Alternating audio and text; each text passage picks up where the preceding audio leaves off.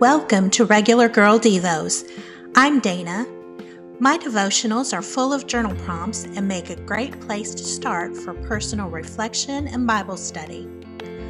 On our journey, we will learn to trust in God's endless love and grace.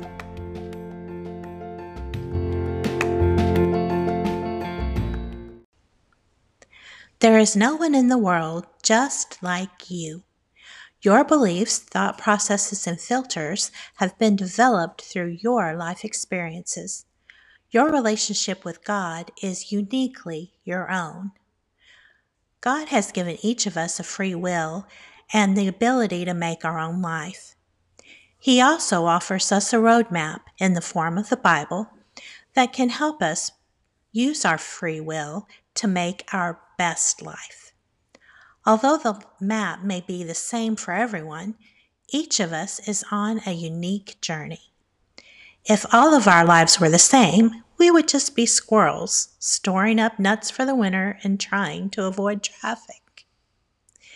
Each day is full of decisions. Many things will try and pull you away from God. Be mindful of relationships, what you listen to, watch, and read.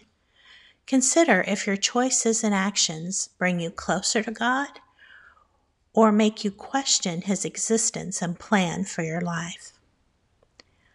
Micah, verse, chapter 6, verse 8 in the message. But He's already made it plain how to live, what to do, what God is looking for in men and women. It's quite simple. Do what is fair and just to your neighbor be compassionate and loyal in your love, and don't take yourself too seriously. Take God seriously.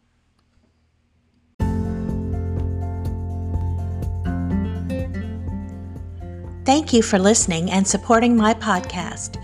To read this episode and find other content, visit haveagather.com.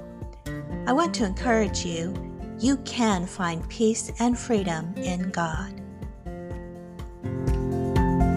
Thank you.